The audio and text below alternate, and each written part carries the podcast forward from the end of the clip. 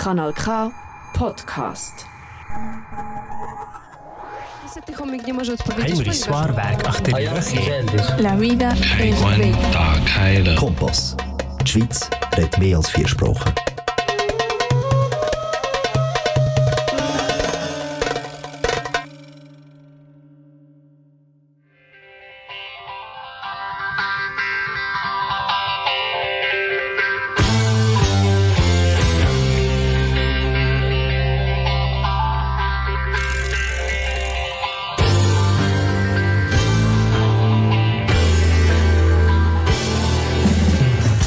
Slušalci, dobrodošli u radio emisiju Krug na srpskom jeziku.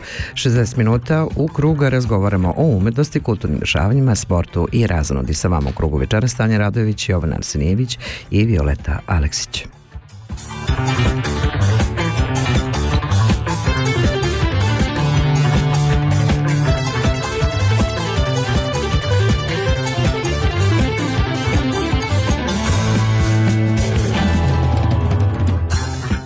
Dragi slušalci, dobro veče i dobrodošli u Radio Krug.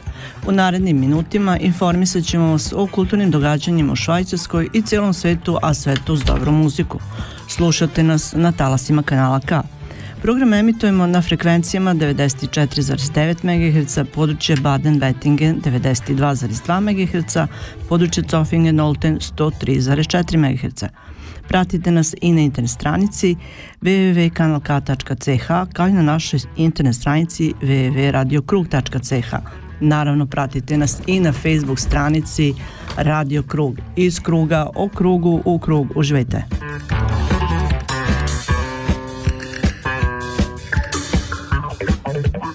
Es ist Dienstag kurz nach der 7. Ihr hört die Sendung Krug, den Kreis in serbischer Sprache live aus den Kanal K Studios in Aarau.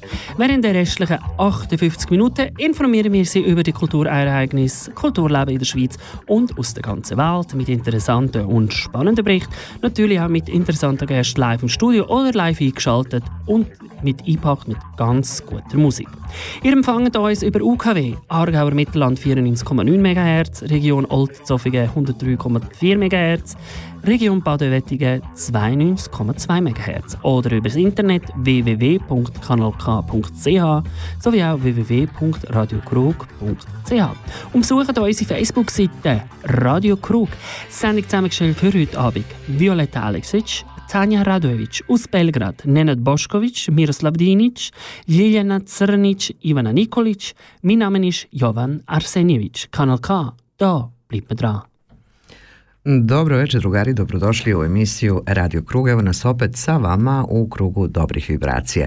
I večeras vam obećavamo dobar provod uz Kanal K i vaš Radio Krug. Kao što znate, svake srede naše emisije se repriziraju na talasima www.radiomost.net, tačno podne mostovima u krug. Pozdrav drugarima iz Skoplja.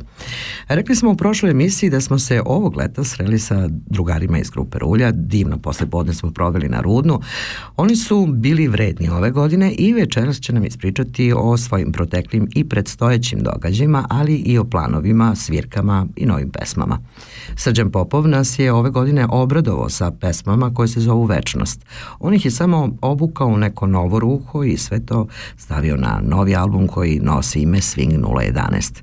Album je nedavno ugledao svetlost dana, a mi jedva čekamo da popričamo sa njim o tome. 60 minuta iz kruga o krugu u krug o umetnosti, sportu i razonodi za vas program pripremili Tanja Radojević, Jovan Arsenijević, Miroslav Dinić, Ljiljana Crnić, Dejan Grujić i Violeta Aleksić. Ostanite sa nama jer ste na pravom mestu. Dobro večer vam želi vaš Radio Krug.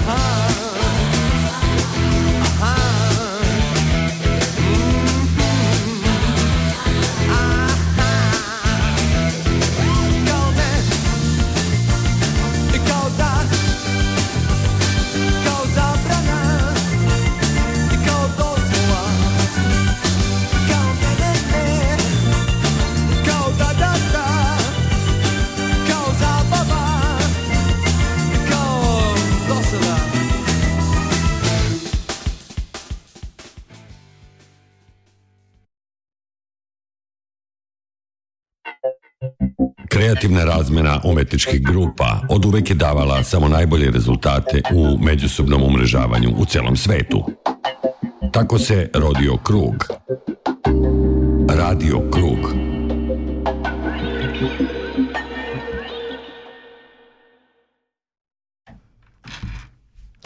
Ljudi kažu da kad se sretnete sa ljudima i to poznanstvo nespetano teče kao reka, mora se pretvoriti u pravo prijateljstvo. Neko bi rekao opet slični se sličnima raduju. I jedno i drugo jeste istina kada je reč o našim, poz, našem poznanstvu sa drugarima iz grupe Rulje, jer od kako smo se sreli, govorimo isti jezik, jezik umetnosti, muzike i iskrenosti. Nema laži, nema prevare. Kakvi su oni, takva je i njihova muzika, voli se na prvo slušanje jer joj se veruje, a emocija ne može da se podvali nikome. Sreli smo se ovog leta eh, na Rudnu, na Goli, eh, siti smo se ispričali, zasviralo se neko kako, kasnije nam se pridružio i čovjek zvani Bob i napravi smo žurku usred bela dana, što nam teško, je li tako? Oni su ovog leta bili vredni, svašta se tu nešto dešavalo, a šta, kada i gde ispričat će nam eh, Neco Marić, frontman grupe Rulja i da, da ne zaboravimo Veoma bitan lik iz priče Rulja, naš dragi Andrije Vujanac je imao juče rođendan. Koristimo priliku da mu čestitamo rođendan. Uh, srećan, Srećan rođendan. Mrza ga još 105 pa opet živo, život i nama i uh, šta slušamo? Pa ne zaboravi, nego kako. Idemo. Kad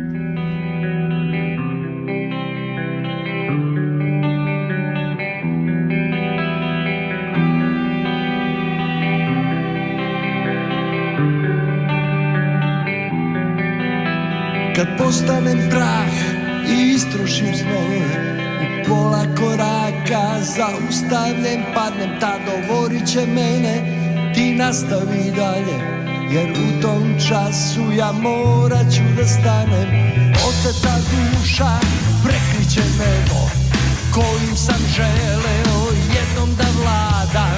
Budi jača jer ja sam trebao da bit će kasno počet ću da padam ne zaboravi. Svaki sat dan i kraj. Sve što je bilo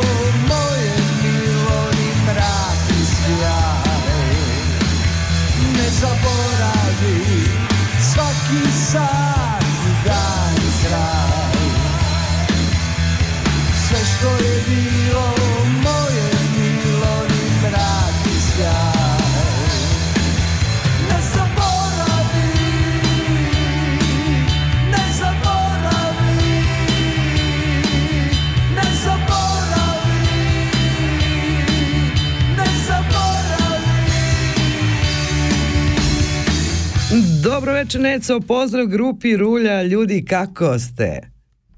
Dobro večer vama, dobro večer vašim dragim slušalcima, dobro večer svim dobrim ljudima na ovom svetu, koliko nas ima, ima nas dosta. Ima nas i to nas raduje. Pre nego što krenemo u priču, a, gde ste sve bili, šta ste radili i šta je još u planu, moram da kažem da ono popodne neću, brate, nikada da zaboravim. Ne zaboravam susret i to da sred gol je, znači ono se ponoviti mora. Hoće. I to iz čiste Pa, mire, kažu- Tanje, da si samo bila tu, falila nam Tanje, jel tako? E, da, da, da, da. Pa Kažu ljudi, ovaj, ja nisam baš neki tip da se pe, penjem i verem po brdima, ali kažu ljudi iz mog kraja da je Golija lepša nego Koponik. A, Mo... mo- Koponik, da me neko ne čuje da kaže ne, ja nosim zaista jako lepa iskustva i uskoro ću ja opet tamo nekako To su ta naša šumadija, levač, eh, raška, to je ta priča. Nema, mislim, šta da radimo? U svakom... Jel da? A rekao sam ti ja, ti znaš što si ti ja. Da, pips, čutimo. Ljudi, um, svašta ste nešto radili, uh, ispričali se jesmo tog dana, ali bih volao da kažemo slušalcima, imali ste eto um, predstavljanje novog CD-a iza ponoći, na, na što smo jako ponosni mi i krugaši, uh, pa da ponovimo kako je bilo iskustva, sve nas zanima. Ja ne znam jesmo se mi čuli posle naše promocije. Vrlo kratko. A, promocija je bila odlična, a, nismo odsvirali sve pesme, priroda je bila jača, pa nas je kiša malo rasterala, ali u, u suštini sve je bilo dobro, sve, svi su došli koji su trebali da dođu, mi smo prezadovoljni, srećni zbog toga, šta znam, bilo nam je super. Pratili smo e, snimke kojih je bilo na društvenim mrežama i uredno sve to na našu stranicu prebacili, tako da smo... Jel tako? Super. E, a onda ste su sledile svirke na raznim manifestacijama, da kažemo reći da o tome. Gde ste sve bili? U, moram da kažem sad, e, velika nam je čast zaista što smo ove, ove godine bili deo o, jedne fantastične manifestacije Raške duhovne svečnosti, Da. za koju smatram, što se kulture tiče, da može slobodno jedan Beograd da, da joj pozavidi. E, zahvaljujem se zaista svima koji su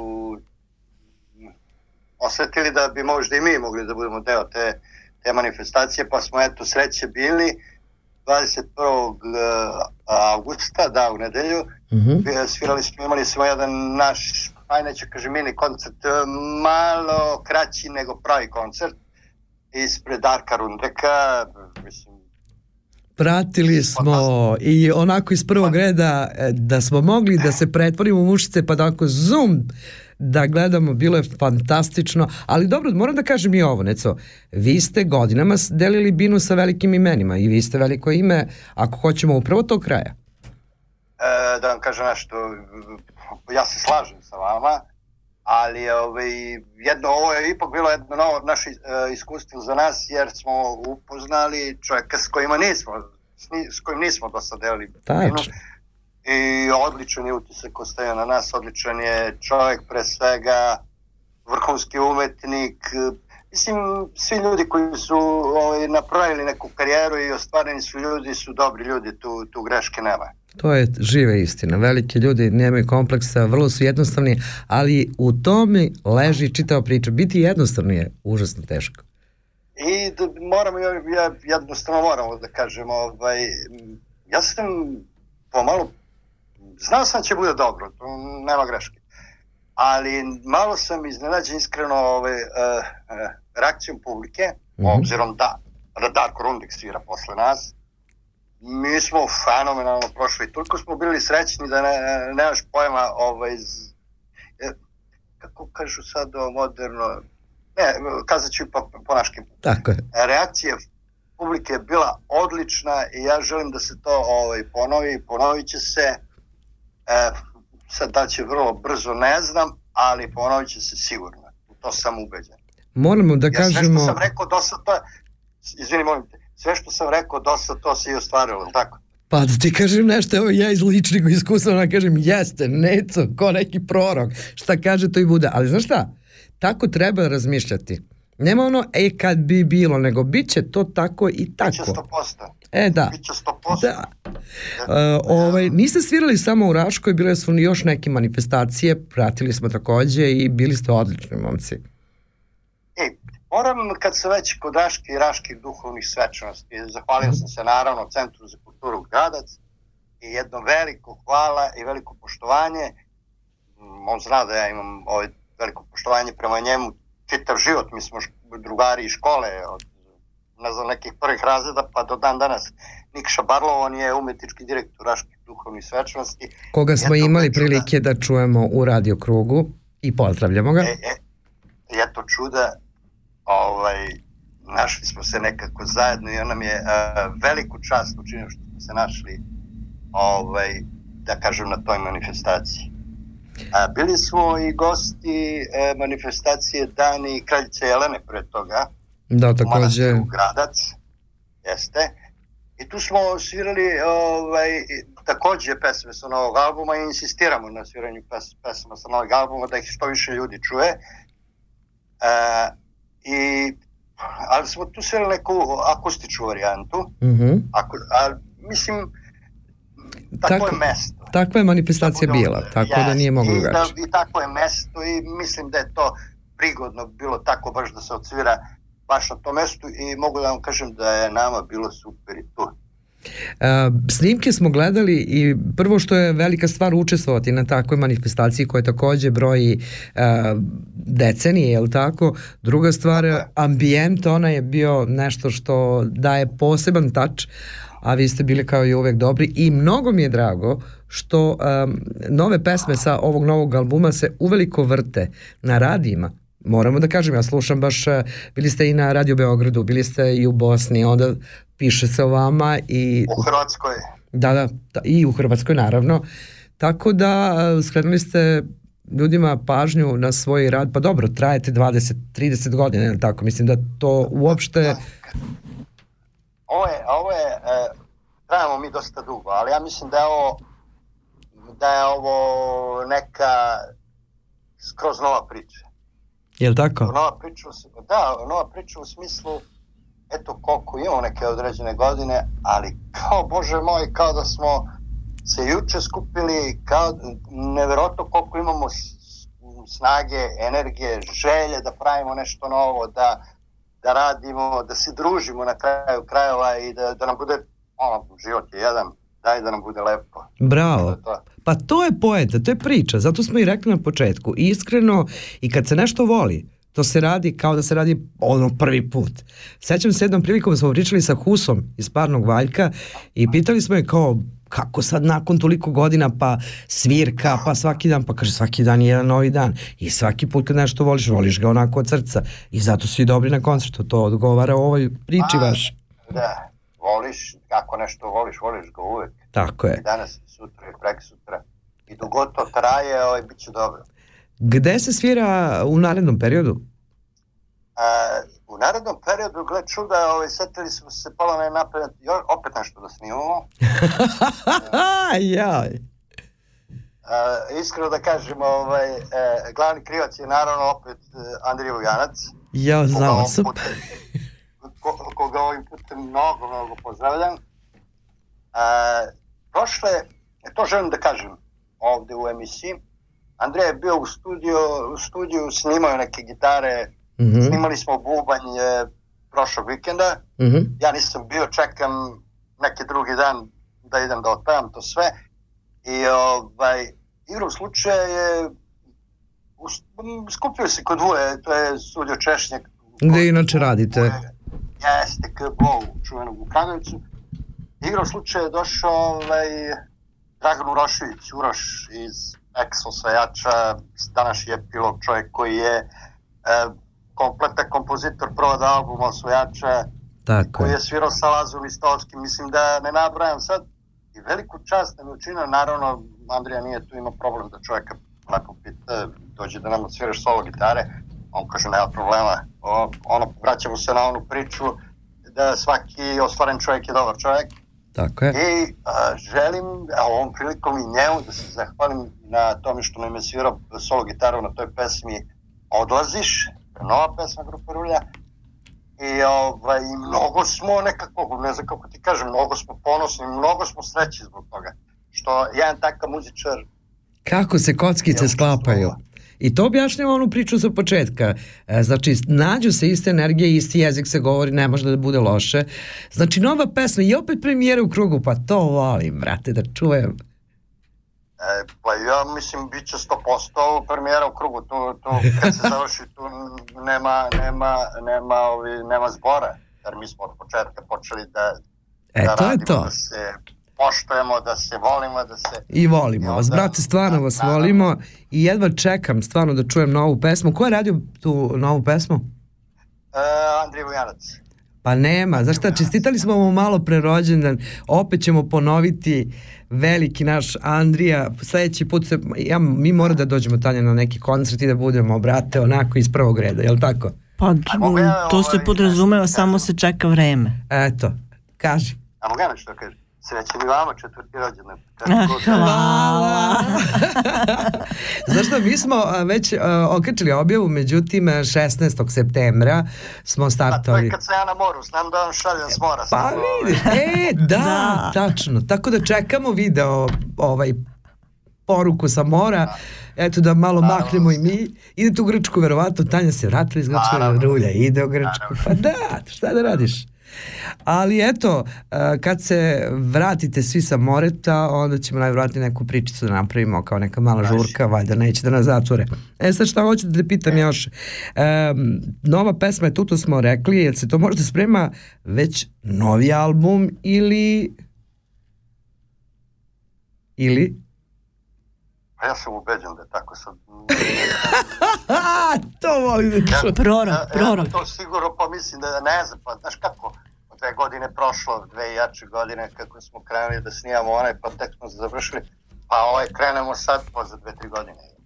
Znaš, Ne, ne, neumorni ste, ja to volim. Rock and roll mora se voli da bi ovako se koncentrirala čitava priča. E, mnogo smo ponosni na vas, to moram da kažem. E, pošto nam je krenulo da se srećemo ove godine često, ko zna možda opet uskoro napravim neki session, možda u Beogradu, Preveštu, Raške, Goli, Smederevu, a što nam teško neki cili da padne na, ta- na tapet, ja nekako e, navijam. ja jedan plan. Kaže. Ja jedan plan. Napravimo svirku u Preveštu da se zove prvi posle ratni rock koncert u Preveštu. Može, brate, za sve se kaže mami mi gotovo. e, a, pazi da ti kažem nešto. Ti se sećaš priče Woodstocka, kako je krenulo. Niko nije hteo da veruje da će to biti priča. Ko zna? O, tome pričam. Eto vidiš. Znači, zabeležimo ovaj datum da dogodilo se na današnji dan, kažemo. Da. Ali pazi, ne odustajemo od one priče da se mi ovde družimo malo po ciriškim sokacima i da napravimo neku uh, finu stvar. I ono, mi ono, jedva čekamo kad ćemo kod vas. Pa, pazi, evo ide jesen, kreću priče, ništa nije isključeno. Moramo malo da sedemo pa da pričamo i da nam Ja vidim- došetate ovde ja u vidim- Kanal K. Da vidim ja tu švajcarsku jednom životu. Nije nama zbog toga, nama je, brate, da vi nama dođete da se mi ispričamo, svi ti isviramo. Naravno, naravno, šalu na stranu, mislim, lepo je vidjeti, ali svirka, svirka. Eto. E, šta još možemo da kažemo? Ako je kraj, mogu ja nešto da kažem? Naravno. Evo ovako. A, pozdravljam mnogo vas dve. Sve koji rade u radiju Krug, u kanalu K, sve švajcarce, u stvari e, Nemce, Francuze i ovi treći koji su italijani. Italijani, retro romanci, svi zajedno, džumle. Sve njih zajedno na gomilu pozdravljam. E onda sad e, šlag na tortu, pozdravljam ovako redom. Buvnjara grupe Rulja Predraga Andrića Peđu. Basistu grupe Rulja e, Jovicu Mlatovića Šilju. Šilja, izvini, ova budala. E, gitaristu najmlađeg momka u bendu Đorđe Milosavljevića Đoleta, Andriju Janca, mi vas volimo jednog dana, eto nas kod vas, a vi vidite šta ćete s nama. Znači, to se zove ljubav. Pozdravljamo sve momke iz Rulja, iz Rulje i čekamo vas da dođete ovde. E, kao što rekao, svu sreću i ljubav čitavog sveta zapakovano ovaj pozdrav i virtualni zagrljaj. Želimo vam mnogo novih pesama, mnogo novih svirki, koncerta, družili se mi na mnogaja leta iz kruga po krugu u krug. Živeli, svako dobro vam želi grupa Rulje. Svako dobro, živeli. I slušamo iza ponoći. Naravno. Kako drugačije. Pozdrav za sve. Ćao. Ćao. E zato se ljudi vole, brate. To je ta jednostavnost, a jednostavno biti ne može biti svako. Jel tako? Ovo se čak i rima, vidiš? Pa te, vidiš kako to zlača stane. E, ne, eto. Iza U ponoći, dve kad krene, rima. neće da stane. Idemo!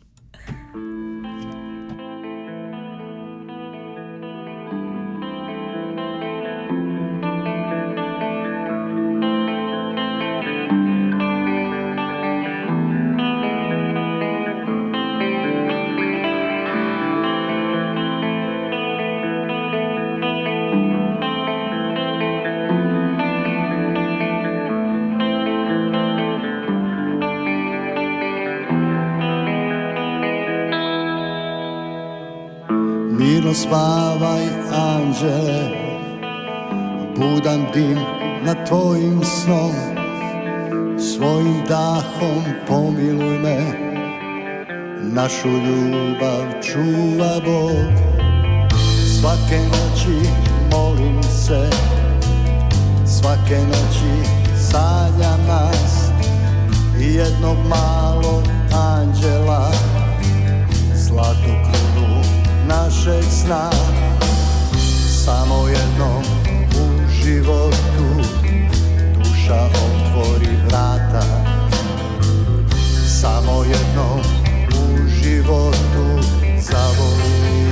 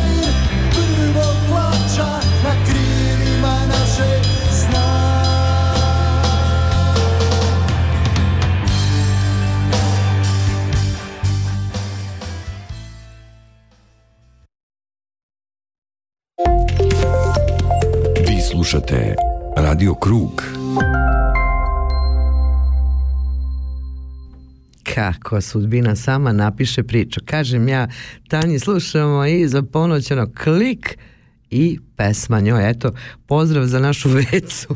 Tako je htelo da bude. Nema Sorry. sudbina. Sudbina piše priču, ali, Ali je pesma. odlična pesma. Odlično. Jedna, e, mislim, ja volim njihova albuma ovaj, ali ima, ima par nekih na koje se plače ovo jedno od O, tih. da, baš to. Zaista. Ma nema, mnogo su dobri. I to je živa priča. Živa priča Pa u on svakoj je pesmi. dobar rok. Nema šta, i dobre balade.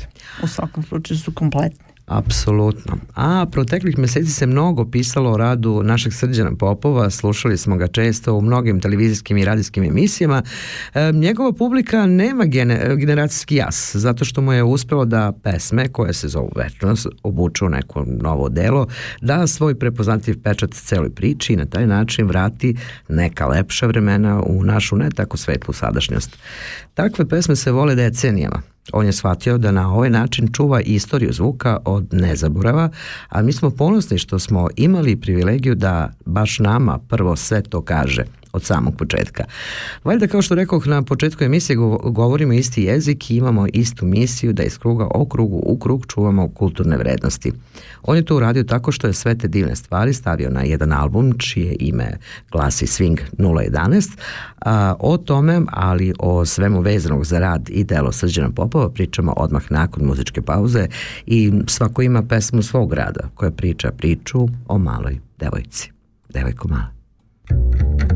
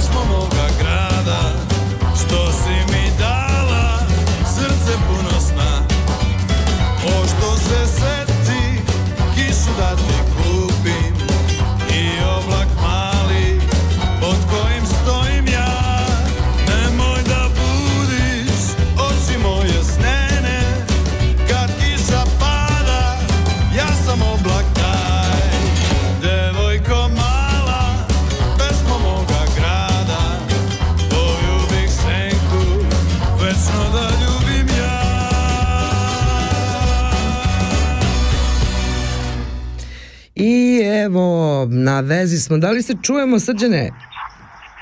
Čujemo se. Eto, u zadnji minut zvoni, i zvoni, i zvoni. Neke smetnje ponovo napolju grmi, samo da ti kažem tako, da ako nas i prekine u pola, o tome se radi. Tako je. Da li se čujemo dobro? Ču, čuješ, čuješ nas kroz dobro? Da, čujem. Ma, Kod nas nešto šušti. što kaže grmi seva udara. E, kao što rekoh, preuzeo si neverovatnu odgo odgovornost, ulogu da sačuvaš od zaborava pesme koje su istorija Evergreena. Mudro, postupno i marljivo radio si na tome i ovih dana je novi album Swing 011 ugledao svetlost. Dana čestitam od srca. Hvala najlepše. Ovaj, novi album, baš tako, to nije moj prvi album, ali je prvi koji je izašao kao fizičko izdanje. Uh -huh. E, sva dosadašnja izdanja su bila digitalna. Uh -huh. A ovo je prvi put onako... Pa prvo fizičko izdanje e, što je meni negde lično mnogo značilo jer i ja sam sam ljubitelj fizičkih izdanja. Tako je. E, I ja slušam muziku i preko platformi i sve, ali sam ipak negde još uvijek malo ostao old school, znači volim i dalje i diskove i ploče i e, u poslednje dve godine inače ovaj, je prodato više i ploče i diskova Jel tako? nego u poslednjih 20, što znači da ovaj, Vraćamo su se negde se. Ljudi malo osvestili Da. Ja sam nedavno baš slušao i predavanje, ovaj, jedno, čovjek me ovaj, ovako oduševio ovaj, kako je zapravo vrlo jednostavnim jezikom objasnio te neke ovaj, stvari i pojave. Kaže da je čovjek zapravo najzadovoljniji kada su mu zadovoljena sva čula. Pa nije da nije tako. Da, e, ono što nam internet nudi, znači to je samo za oko i za sluh. Tako je. Znači čovjek ima potrebu nešto i da dodirne i Pa upravo tako, jesi lepo rekao, sva čula moraju da uživaju, tako da vraćamo se, što ti kažeš, staroj školi, da u rukama imamo CD, pa ploču. Ploče su se vratile baš na scenu i mnogo je dobro što si uradio ovo. Razmišljaš baš i o vinilu, je li tako? Ma naravno, razmišljam i o vinilu, a ovaj, a, ja inače sam, da kažem, i još veći fan vinila, naravno, nego diskova i to ne samo zbog zvuka. Mnogi insistiraju na tome da vinil ima neki poseban šmek u zvuku. Da. Mislim, to sa vinilom je više stvar Uh, znaš, kada izvadiš ploču iz omota pa držiš taj veliki omot uh, Jasne. pred sobom uh, moment kad stavljaš ploču na gramofon sve to zajedno je neki ritual a mi smo malo zaboravili da uživamo u tim nekim momentima ovaj, jer počelo je malo prebrzo da se živi E, pa sad si mi dao šlagvord. Znaš ono, ono priču, svi živimo za neko sutra, kad se završi škola, kad napravimo album, kad se završi koncert, niko da uživa u trenutku, a ti si na, baš sad uh, dao u stvari primer kako i šta treba da bude. Uzmi, uživaj u trenutku, slušaj muziku, pusti se uh, i pusti album Swing 011, zašto da ne, da se vratimo u neka bolja vremena. Tako je, inače sad, da li sam ja baš najbolji primjer za to, to je pitanje, ovaj, jer ja sam a, jako dugo radio na šminkanju, doterivanju produkcije ovih stvari i tako dalje, pa a, posao koji sam ja započeo još pre više od 10 godina, pa sam uz te neke stare snimke pridodao i neke nove.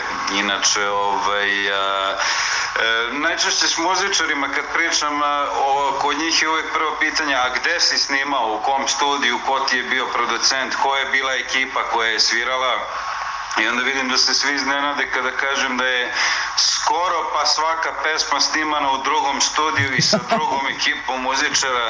Znači, ovaj album, kako kažem, i nije baš album u klasičnom smislu, više je kao neka kolekcija singlova mojih, ali nikad izdatih. A pazi, ipak taj rad nije bio lak. Trebalo je to sve fino pokrenuti, napraviti priču, sakupiti e, ljude koji će da to dorade, odrade i da se ponovo e, moramo da dotaknemo tu temu. Znaš ono, autorska prava, ipak ne radi se o bilo kakvim pesmama, ne kažem a, uzalud da imaš odgovornost čuvanja evergreena na svoj način, a to danas ne ide baš tako jednostavno kako ljudi misle. Pa da, mislim, moram da priznam, ni ja nisam znao a, š, te neke, da kažem, tehničke stvari e, pre nego što sam se upustio u tu priču. Muzičari obično misle, ah, lako ćemo, kao daj da to snimimo, da uradimo to, međutim Aha. to je onda u pozadini svega toga onda je to pitanje produkcije, postprodukcije. Meni je nekoliko ljudi pomoglo na tome da te pesme, iako su rađene u različitim studijima i samim tim na različitoj opremi i različita ekipa muzičara, zato je potreban čovek e, koji će odraditi dobru postprodukciju da, kako da kažem, narodnim jezikom poravna taj zvuk. Tako. A onda dolazi pitanje autorskih prava, izvođačkih prava i, i brdo jedno stvari koje nema nikakve veze sa muzikom, a koje moraju da se ovaj, urade. A, treba pomenuti, pričali smo o tome, ali da kažemo ponovo, a, da pomenemo ljude sa kojima si radio, jer bez njih a, ne može ništa. Ja vrlo često kažem, kad su u pitanju albumi, knjige, svi kažu kako si napisao knjigu, nikako da shvate da je to proces ti kad završiš a, ili pesmu koju si napisao ili koju odsvirao kući, posle radi čitav tim dok sve to ne sredi. Da kažemo i pomenemo ljude koji su bili uz tebe za vreme rađenja Swinga 011. Pa evo ja ću morati da uzmem disk u ruke ako treba da pročitam sve muzičare koji su ovaj, učestvovali Pa kako da ne? na tome. Što lepo izgleda omot. Dakle, ovako, e, ljudi koji su svirali, evo ja ću sada pročitati redom svoje imena, e, bilo je dva bubnjara, Vladimir Stevanović i Milan Mirosović, e, bio je gitarista Dražen Škarić, bio je klavijaturista Borko Vukadinović, Sava Matić Truba, Vladimir Mandić Truba, Jovan Maljoković saksofon, Nikola Demonja saksofon, Strahinja Hadži Tonić saksofon, Mihajlo Bogosavljević trombon, E, Evo sada ja upravo pokušavam ovde da vidim tu ovaj, su jako sitna slova na ovom mom CD-u. I ja sam se potpisao naravno kao vokal basista, gitarista, ali na prvom mestu aranžer i aranžer za duvačku sekciju, to je bio deo posla koji je meni ovaj, možda negde i oduzeo najviše vremena pisanja aranžmana za duvače. I uopšte aranžmani su nešto što Da. što je u stvari e, o, čak i neko ko se uopšte ne razume u muziku e, upravo po aranžmanima čovjek negde nesvesno ocenjuje koliko je nešto dobro urađeno.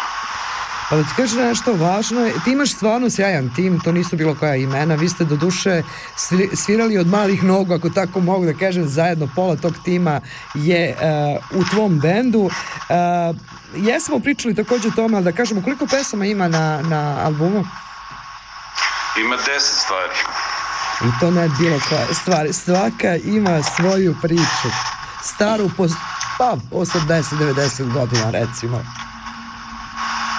Da, neke su dobro malo mlađe, ali čak i te pesme koje su novije e, su pesme i to je još jedna stvar koju me mnogi pitaju, recimo ja sam obradio pesmu Život je maskembal. Da. koju je pisao Gabor Lenđel, naš ovaj, legendarni kompozitor, a tekst je pisao Duško Trifunović. Obojica su velika imena svako u svom domenu. A, pitali su me zašto ta stvar, ta stvar je iz 70. godina, čak sa kraja 70. Međutim, meni to nije toliko bitno ako u pesmi osetim a, ona jeste snimljena 70-ih, Vajta ju je prvi snimio sa teškom industrijom, posle je bilo još gomila nekih obrada, ali e, pesma u osnovi ima taj neki kabaretski prizvuk, ima taj neki duh koji asocira na neka mnogo, mnogo starija vremena. Mene podsjeća upravo na 40. ili početak 50. i na taj Louis Prima stil Yes. i ja sam je odmah tako čuo. A, ali ja, javna je tajna da volimo e, tu vrstu muzike i sve što podsjeća na tu priču mora da bude dobro. Nekako tad u, u najkriznijem e, dobu te, e, tog veka se stvarala avangarda živa, ne samo u muzici, nego u svim umetničkim pravcima, ali i dan danas kad nešto zaliči na to, oh, mora. I dobro što se to stavio ovaj, na album. Reci mi, kad će promocija albuma? E, promociju ćemo svirati, tako je bar plan krajem ovog meseca, krajem septembra, možda to pređe i u početak oktobra. E, mi smo već imali jednu malu predpromociju pre par meseci, to je u stvari bila promocija digitalnog e, izdanja, a sada ćemo odraditi promociju, znači ovo, baš CD-a. Reci mi nakon toga planovi, svirke, nastupi, putovanja, Svinga 011. Pa to je, mislim, ono nešto što bih ja prepustio da se dešava dalje bez, e, svakako se spremamo da radimo i neke redovne svirke. Ja bih svakako hteo prvo, kako da kažem, malo više ljude da upoznam sa ovim, e, jer do sada mi se nikad nije desilo da ljudi koji slučajno dođu na svirku da kažu da su se loše proveli, međutim problem je što mnogo ljudi ne zna još uvek da tako nešto uopšte postoji. I mnogima čak i nije jasno kao pa ko je to tačno muzika, šta je to, pa je to kao nešto kao Elvis, pa ili nije, pa i onda ovaj, ja gledam uvek nekako na najjednostavniji način da objasnim šta je to i uvek gledam da ovaj, koliko je moguće da uvek bude što, što više svirke, što manje neke priče i filozofije tako da ovaj da se što više ljudi upozna ovaj sa sa samom muzikom. Tako da posle te promocije svakako planiramo da radimo redovne svirke. Pazi, ja ne odustajem od one naše priče, to jest uveliko razgovaramo, Tanja i ja o tome, da nam malo prošetaš svu tu lepu muziku do Ciriških ulica, pa da ostvarimo ono planiranje od pre godinu, dve, pa da se hvalimo naravno jer smo prvi koji smo čuli o svemu ovome i da se dobro provedemo uz te divne melodije. Šta kažeš? Naravno. e, ja sam ovaj ko što smo i pomenuli već svaki, skoro pa svaki put u prethodnim ovaj, ovim našim druženjima tu muziku upravo shvatio kako si ti to lepo rekla kao svoj domaći zadatak. I to je stvarno tako. Uh, uvek uh, svako neko gostovanje koje je bilo, uh, meni je najčešće prvo pitanje uvek, prvo što me uvek pitaju kao, pa odakle tačno ta ljubav baš prema toj vrsti muzike, pa odakle ja znam, ja ne mogu to nikako da znam, niko mi to nije nametno, niko me nije uveo u to. Znači, to je bila ljubav na prvi pogled, na prvo slušanje. Tako da nema tu ovaj Znaš, kao ja bih prvi voleo da znam odakle baš ljubav prema, prema toj vrsti muzike. To je nešto što ja što kažem, volim da kažem organski volim, koliko to zvučalo smešno, ali stvarno je tako. E, ali to je nevjerojatna priča. Postoje ljudi iz svih generacija koji jednom zavole pravac muzički, taj ili ovaj, i čitav život ih to prati.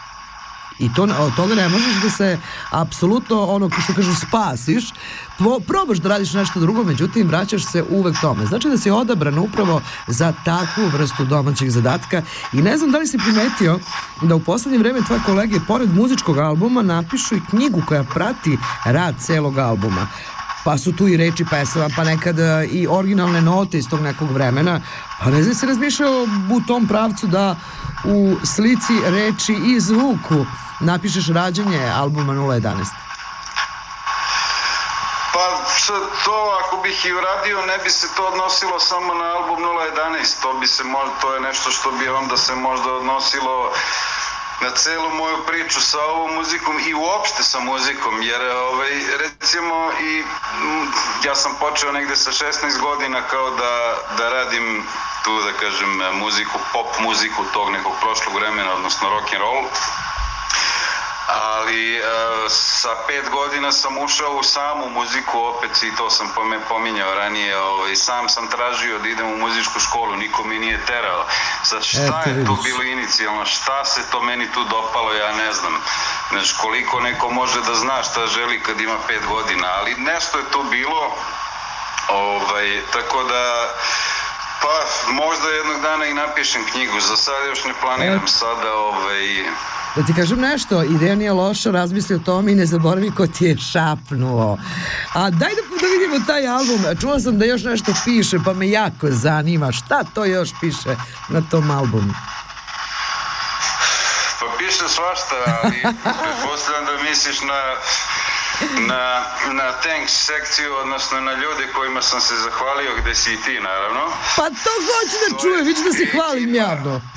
Mm, da, ekipa mala, ali odabrana od nekih 15 ljudi koji su mi ovaj, u tom procesu dali najveću podršku, jer e, ideja nije nova, ko što sam rekao, proš, pre više od 10 godina sam ja započeo tu priču i snimio par stvari. Da li se čujemo? Čujemo se, čujemo se. 50, a ne, 48 minut čoveče, kako vreme ide. Hvala ti mnogo ovaj, na ovome što sam sad rekla. Namerno sam je onako inicirala da to kažeš, zato što smo neizmerno ponosni na tebe, upravo zato što čuvaš vrednosti a, dobre muzike i eto, morala sam se pohvalim izvini. Hoću da kažem, znači, ovaj, iako sam neke stvari imao davno spremne, tek 2020. kada je bio lockdown, ja sam negde onako čvrsto rešio da skupim te radove na jedno mesto i da pridodam još neke nove snimke i tada sam krenuo ozbiljno i da tražim izdavača i, i sve ostalo, a eto i ti si bila jedna među tim ljudima koji su me onako ozbiljno podržali u tome da, da tu priču izgurem do kraja i da je zaokružim. Čast je moja i uh, mi u krugu uvek uh, jedno čekamo uh, da se ispričamo sa tobom, ne samo sa tobom, sa svim našim dragim ljudima koji su napravili odličan posao. A vremena se opominje, nikad kraja dobrim pričama, kao što rekao, ponovo pričamo u radio krugu o svakoj tvojoj novotariji. Želimo ti mnogo uspeha u svemu što radiš, a, a svi vi što maštate o sreći, nađite album Swing 011 i doživećete muzički vremeplov. Srđane, hvala ti mnogo na vremenu, ekipa Radio Kruga, kao što rekoh, je neizmjerno ponosna na tebe i da te volimo javne tajne. Naravno, da. Naravno, da. Hvala vam. Hvala vam i evo ja sa zakašnjenjem moram da vam čestitam četvrti rođendan. Nije zakašnjenje, mi smo malkice požurile, zato što ponovo imamo neke obaveze, pa da se eto to naglasi. Inače, rođendan Radio Kruga je 16. septembra, pa ko zna, možda nam do tada i dođeš, došeta, šta znam. A ja sam mislio da je rođendan već bio, pošto sam video objavu, a ja se sećam da sam prvi put zapravo imao sa vama druženje za vaš drugi rođendan. Tako, jeste tačno čoveče. Pa ima tu neka tajna veza. Pazi, a, 35 godina kanala K je upravlja, upravo proslavljeno i mi smo to okačili, što su mnogi razumeli kao rođendan radio kruga. A onda sam svetla Tanja, pa mi sad punimo četiri godine. Godina jubileja, šta ti kažem? Tako da, eto, Čekamo te ponovo u emisiji, želimo ti mnogo sreće u svemu, hvala ti na spominjanju, čast je naša i uvek si dobrodošao u ispruga okrugu, u krugu. Hvala. Pozdrav, a mi slušamo svi vi što maštate od sreće. Uživajte.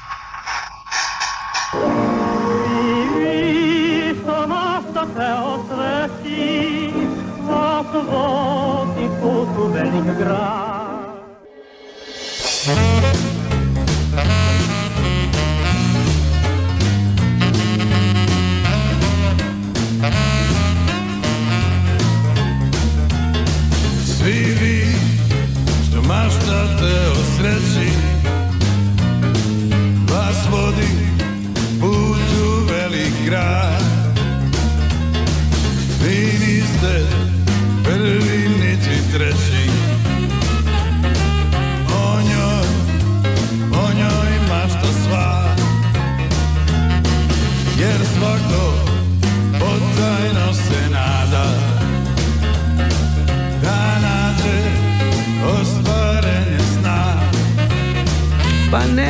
Nama treba ceo dan, Tanja.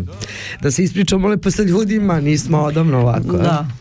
Jao, predstojeći događaj pršta na sve strane, upravo čitam da nas jel se zove opet u bioskope od septembra, gde nas čeka jedna nevjerovatna istinita priča o Božjem čovjeku Man uh, of God u svim bioskopima švajcarski. Takođe 25. septembra Hel se nas uh, zove u Volkshaus od 19 časova, gde ćete imati priliku da doživite nevjerovatne momke iz državnog posla, ovog puta potpuno drugačije, ali što je jako bitno, 25. septembra imat ćemo priliku da uživamo u čarovnom glasu Božice pevačice Bobe Nedeljković.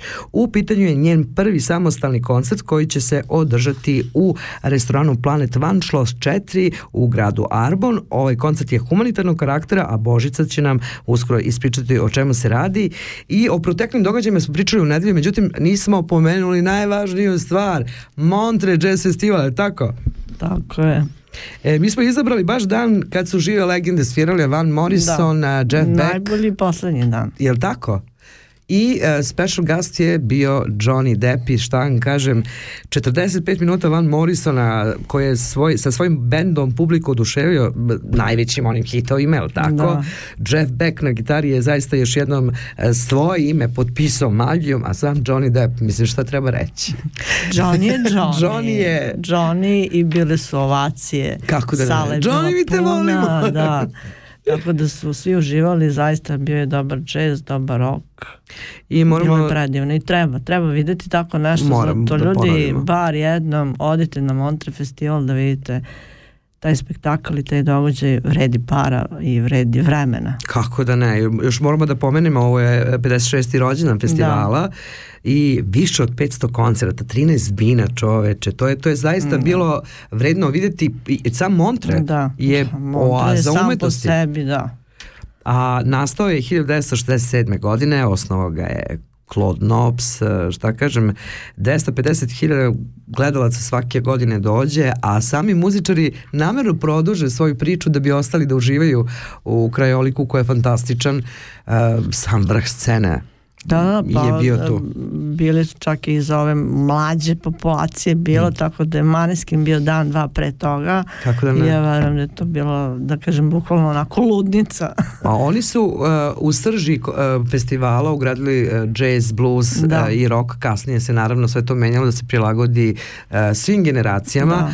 i uh, kao što reče Quincy Jones da ne možete to opisati, samo treba do, da dođete i doživite. Upravo tako. I ako vas pozovu, a, vaša dužnost kao umetnika da posetite ovo mesto. Pored, a, e, mislim, Montre je stvarno uradio nevjerojatnu priču. Sve e, svi umetnici koji su upisali e, svoje ime u legendu imaju svoj spomenik u tom mestu.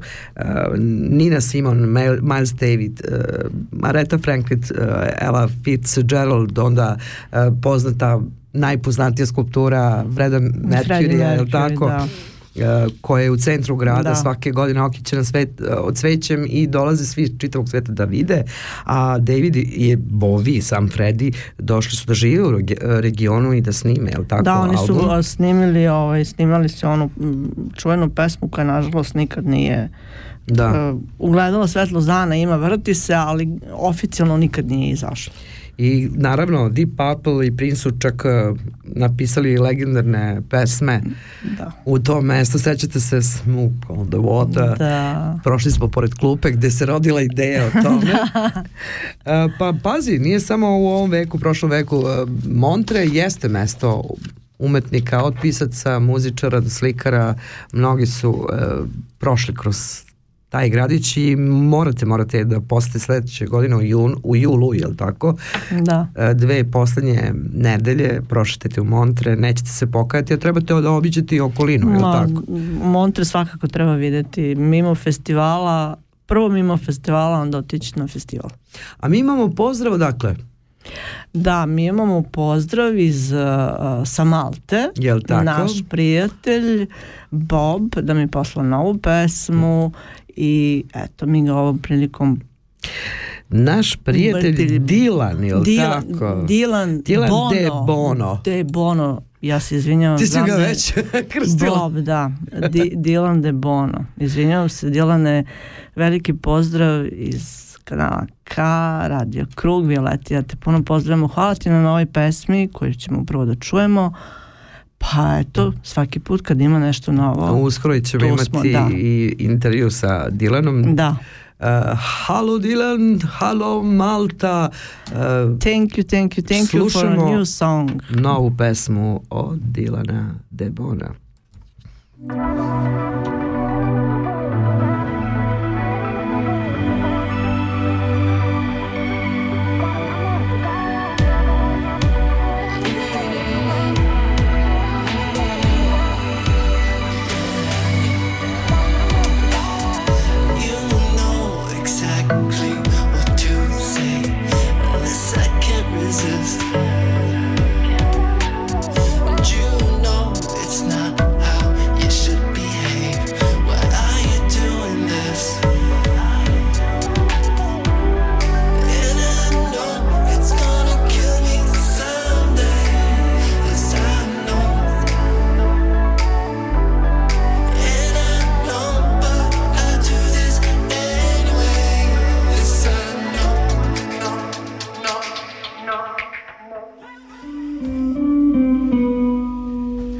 60 minuta o krugu iz kruga u krug. Stigli smo do kraja večerašnjeg kruga. Sljedeće druženje zakazujemo u utorak 11. septembra u isto vreme na istim talasima. Emisiju realizovali Tanja Radojević, Miroslav Dinić, Jovan Arsenijević, Ljiljana Crnić, Dejan Grujić i Violeta Aleksić. Lako noć narode.